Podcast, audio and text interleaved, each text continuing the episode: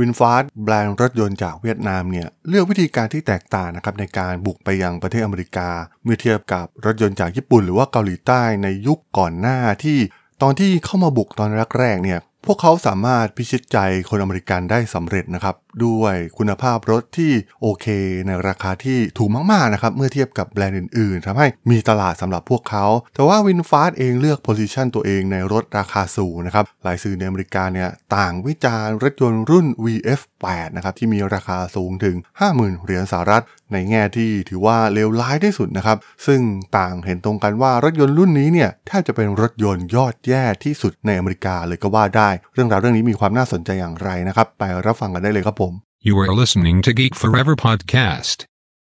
Open your world with technology. This is Geek Monday.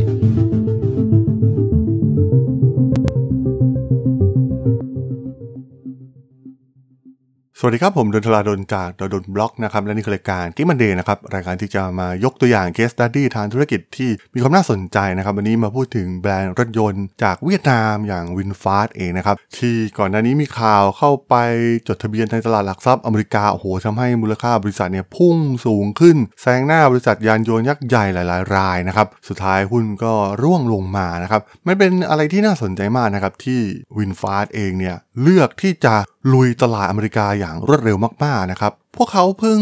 ผลิตรถยนต์ออกมาเพียงไม่กี่ปีเท่านั้นนะครับแต่ว่าหาญกล้าที่จะบุกไปยังประเทศที่ถือได้ว่าเป็นตลาดรถยนต์ที่โหดมากๆแห่งหนึ่งของโลกอย่างสหรัฐอเมริกาเอาจริงๆถ้ามองในเรื่องอื่นๆนะครับโดยเฉพาะธุรกิจทางด้านเทคโนโลยีเองเนี่ยเวียดนามถือว่าเป็นปรากฏการณ์ที่น่าสนใจมากๆนะครับโดยเฉพาะตัวอย่างแพลตฟอร์มต่างๆที่เกิดขึ้นในประเทศเวียดนามเองนะครับพวกเขาคล้ายๆเกาหลีใต้นะครับที่สร้างบริการต่างๆขึ้นมาของตนเองเพื่อมาต่อสู้กับแพลตฟอร์มจากต่างชาติแล้วก็สามารถที่จะต่อสู้ได้อย่างดีด้วยนะครับผู้คนในประเทศเนี่ยค่อนข้างที่จะมีความชาตินิยมสูงแล้วก็ใช้บริการของแพลตฟอร์มภายในประเทศของพวกเขาแล้วก็ประสบความสำเร็จอย่างสูงนะครับในหลากหลายบริการไม่ว่าจะเป็นแพลตฟอร์มทางด้านอีคอมเมิร์ซหรือว่าแพลตฟอร์ม messaging service นะครับที่ทางเวียดนามเองเนี่ยพวกเขาก็มีบริการเป็นของตนเองคล้ายๆกับในประเทศเกาหลีใต้นะครับนี่คือความชาตินิยมของพวกเขานะครับซึ่งถือว่าเป็นสิ่งที่น่าสนใจมากๆนะครับแต่ว่ากลับกันนะครับในเรื่องของแบรนด์รถยนต์เนี่ยมันค่อนข้างที่จะเป็นอีกเรื่องหนึ่งเลยนะครับเพราะว่าการเร่งรีบบุกลุยตลาดโลกของทาง VinFast เองเนี่ยถือว่าเป็นก้าวที่ค่อนข้างเสี่ยงมากๆนะครับซึ่งถ้าย้อนกลับไปดูพวกแบรนด์จากญี่ปุ่นหรือว่าเกาหลีใต้ที่ก่อนที่จะบุกไปยังตลาดโลกได้เนี่ยพวกเขาต้องมีพื้นฐานความแข็งแกร่งในประเทศของตนเองก่อนนะครับ Toyota เองก็เป็นแบรนด์ลำดับต้นๆในประเทศแล้วก็ขายดีมากๆนะครับเกาหลีเองก็มีแบรนด์อย่าง Hyundai ที่ถือว่าเป็นความภูมิใจของชาติของพวกเขานะครับพวกเขาพยายามปรับจูนอะไรต่างๆนะครับเริ่มทดสอบกับตลาดภายในประเทศของพวกเขาก่อนที่จะได้ผลิตภัณฑ์ที่ค่อนข้างที่จะสมบูรณ์แล้วนะครับที่จะไปบุกตลาดที่โหดหินมากๆอย่างอเมริกาซึ่งหากเทียบในยุคเครื่องยนต์สันดาปรถยนต์จากญี่ปุ่นหรือว่าเกาหลีใต้เนี่ยก็ถือว่าค่อนข้างประสบความสำเร็จนะครับในตลาดสหรัฐอเมริกาแม้คุณภาพของพวกเขาในช่วงเริ่มต้นเองตอนที่เข้ามาใหม่ๆเนี่ยมันอาจจะไม่คุณภาพที่สูงมากมายเท่ากับแบรนด์รถยนต์จากยุโรปหรือว่าแบรนด์ท้องถิ่นในอเมริกาเองแต่ว่าพวกเขามีดีที่ราคาที่สามารถแข่งขันได้นะครับสามารถเจาะกลุ่มตลาดเซกเมนต์ที่กลุ่มที่ต้องการรถยนต์คันแรกแต่ว่าไม่มีงบประมาณที่สูงมากนักนะครับพวกเขาก็อาศัยตลาดในส่วนนี้เจาะเข้าไปได้นะครับก่อนที่จะมีการพัฒนาในเรื่องคุณภาพขยายศูนย์บริการจนสามารถยึดตลาดอเมริกาได้สำเร็จในช่วงหนึ่งเลยนะครับแบรนด์ญี่ปุ่นเอง Toyota เนี่ยสามารถครองตลาดได้อันดับ1ของอเมริกาในช่วงหนึ่งเลยนะครับแล้วก็มีช่วงหนึ่งเนี่ยรถยนต์อย่าง Prius เองสามารถสร้างยอดขายได้ถล่มทลายมากๆในตลาดสหรัฐอเมริกาเป็นรถที่ดีมากๆประหยัดน้ำมันแล้วก็มีราคาที่ไม่สูงจนเกินไปนะครับสามารถเอาชนะใจกลุ่มผู้บริโภคในสหรัฐอเมริกาได้สำเร็จคราวนี้มามองถึงเรื่องของ VinFast นะครับมันเป็นข้อมูลจาก YouTube นะครับผมก็ไปส่องดูมี YouTube ช่องของคนไทยนะครับที่มีชื่อว่าส่องโลกคอมเมนต์นะครับ เป็นคลิปไม่ใช่คลิปใหม่นะครับเป็นคลิปค่อนข้างนานแล้วเหมือนกันมีการนำเอาคอมเมนต์ของชาวอเมริกันนะครับจากคลิป YouTube เนี่ยมาพูดคุยกันในคลิปนั้นนะครับซึ่งหลังจากที่ลองอ่านข้อมูลดูแล้วก็ไปลองหาข้อมูลการวิจารณ์ในเว็บต่างๆของอเมริกาโดยเฉพาะเว็บเกี่ยวกับรถยนต์หลายๆเว็บนะครับซึ่งก็ผมก็ใส่ reference ไว้ในตัว podcast description EP นี้ไว้แล้วด้วยนะครับซึ่งมันน่าสนใจนะครับว่ามีทั้งยูทูบเบอร์ที่มีคนติดตามหลายล้านคนนะครับช่องหนึ่งนะครับช่องชื่อโดนัทเนี่ยก็มารีวิวแล้วก็ไม่มีความไบแอสแต่อย่างใดนะครับเขาก็เปรียบเทียบให้เห็นชัดเจนนะครับบางสื่อเนี่ยเล่นโหดกว่านี้เยอะนะครับแบบแย่มากๆแย่ที่สุดเลยในรถยนต์รุ่นนี้ของ VinFast อย่าง VF8 นะครับเป็นรถยนต์ crossover แบบ EV นะครับที่เจาะเข้าไปในตลาดอเมริกาซึ่งสื่อหลายๆรายเนี่ยก็มองรถรุ่นนี้คล้ายๆกันนะครับแทบจะเป็นรถที่โหเลวร้ายที่สุดในตลาดอเมริกาเลยก็ว่าได้นะครับเหมือนเป็นรถที่มันยังไม่เสร็จสมบูรณ์นะครับแล้วก็นำออกมาจำหน่ายก่อนโอ้โหมีการวิจารณ์หลายๆส่วนทั้งเรื่องการควบคุมรถเรื่องของระบบสั่นสะเทือนต่างๆนะครับช่วงล่างระบบความปลอดภัยต่างๆที่มันมีบางข้อที่ค่อนข้างน่ากลัวมากๆนะครับโดยเฉพาะเกี่ยวกับไฟเลี้ยวระบบเบรกรวมถึงการทรงตัวของรถนะครับระบบการแจ้งเตือนเสียงต่างๆที่น่ารำคาญรวมถึงเรื่องของซอฟต์แวร์ของรถเองนะครับที่มันดูยังไม่พร้อมที่จะใช้งานมากเท่าที่ควรนะครับเมื่อเทียบกับแบรนด์รถยนต์อื่นๆในระดับราคาเดียวกันเพราะว่ารถรุ่น VF8 ของ VinFast เองเนี่ยขายค่อนข้างราคาสูงนะครับ 50,000 กว่าเหรียญสหรัฐซึ่งสามารถเทียบกับแบรนด์อื่นๆอย่าง Volkswagen อย่าง Hyundai ได้เลยนะครับในตลาดเดียวกันหรือแม้กระทั่งไปเทียบกับรถยนต์อย่าง Tesla ซึ่งโอ้โหพัฒนาไปไกลมากๆแล้วนะครับและที่สำคัญนะครับมันมีสิ่งที่น่าสนใจก็คือวิธีการแก้ไขปัญหาของ VinFast นะครับกับลูกค้าที่ซื้อรถไปแล้วก็ประสบพบเจอกับปัญหาต่างๆนะครับมีเป็นหัวข้อออกมาเลยนะครับว่าแต่ละหัวข้อที่ลูกค้าเจอเนี่ยจะได้รับเงินชดเชยเท่าไหร่นะครับหากเจอปัญหาเหล่านั้นเช่น100เหรียญ250เหรียญในปัญหาแต่ละอย่างเนี่ยมันก็มีเงินชดเชยที่แตกต่างกันโอ้โหมันเป็นอะไรที่แปลกมากๆนะครับมันควรจะสร้างรถที่เสร็จดีก่อนที่จะนำมาขายด้วยซ้ำนะครับแต่ว่า VinFast เองเนี่ยเลือกที่จะข้ามสเต็ปของพวกเขาแล้วก็บุกไปตลาดอย่างอเมริกา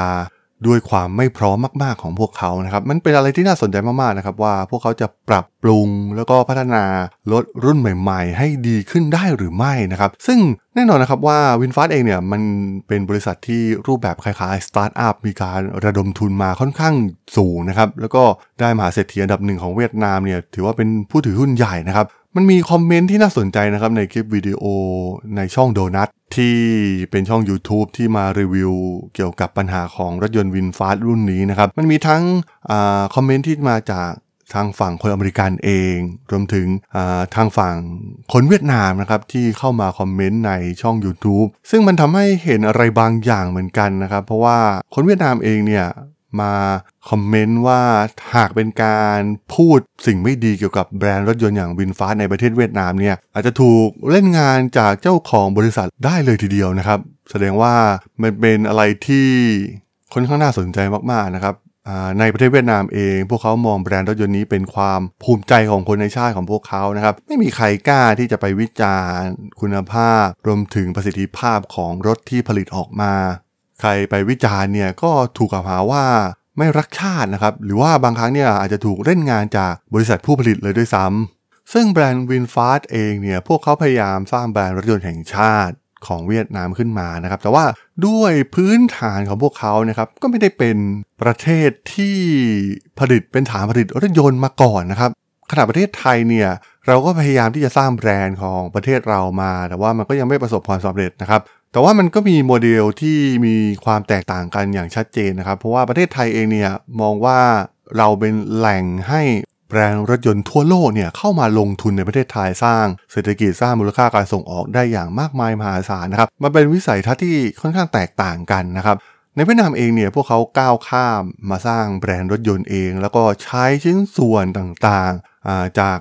ประเทศต่างๆนะครับจากแบรนด์ดังๆอย่างแบตเตอรี่ Samsung ชิ้นส่วนจากประเทศไทยก็มีนะครับในบางชิ้นหรือว่าimport ส่วนต่างๆมาจากประเทศจีนในประเทศของพวกเขาเองเนี่ยผลิตชิ้นส่วนได้น้อยมากๆนะครับทำให้ต้นทุนของพวกเขาค่อนข้างที่จะสูงแล้วก็เมื่อเทียบกับแบรนด์รถยนต์จาก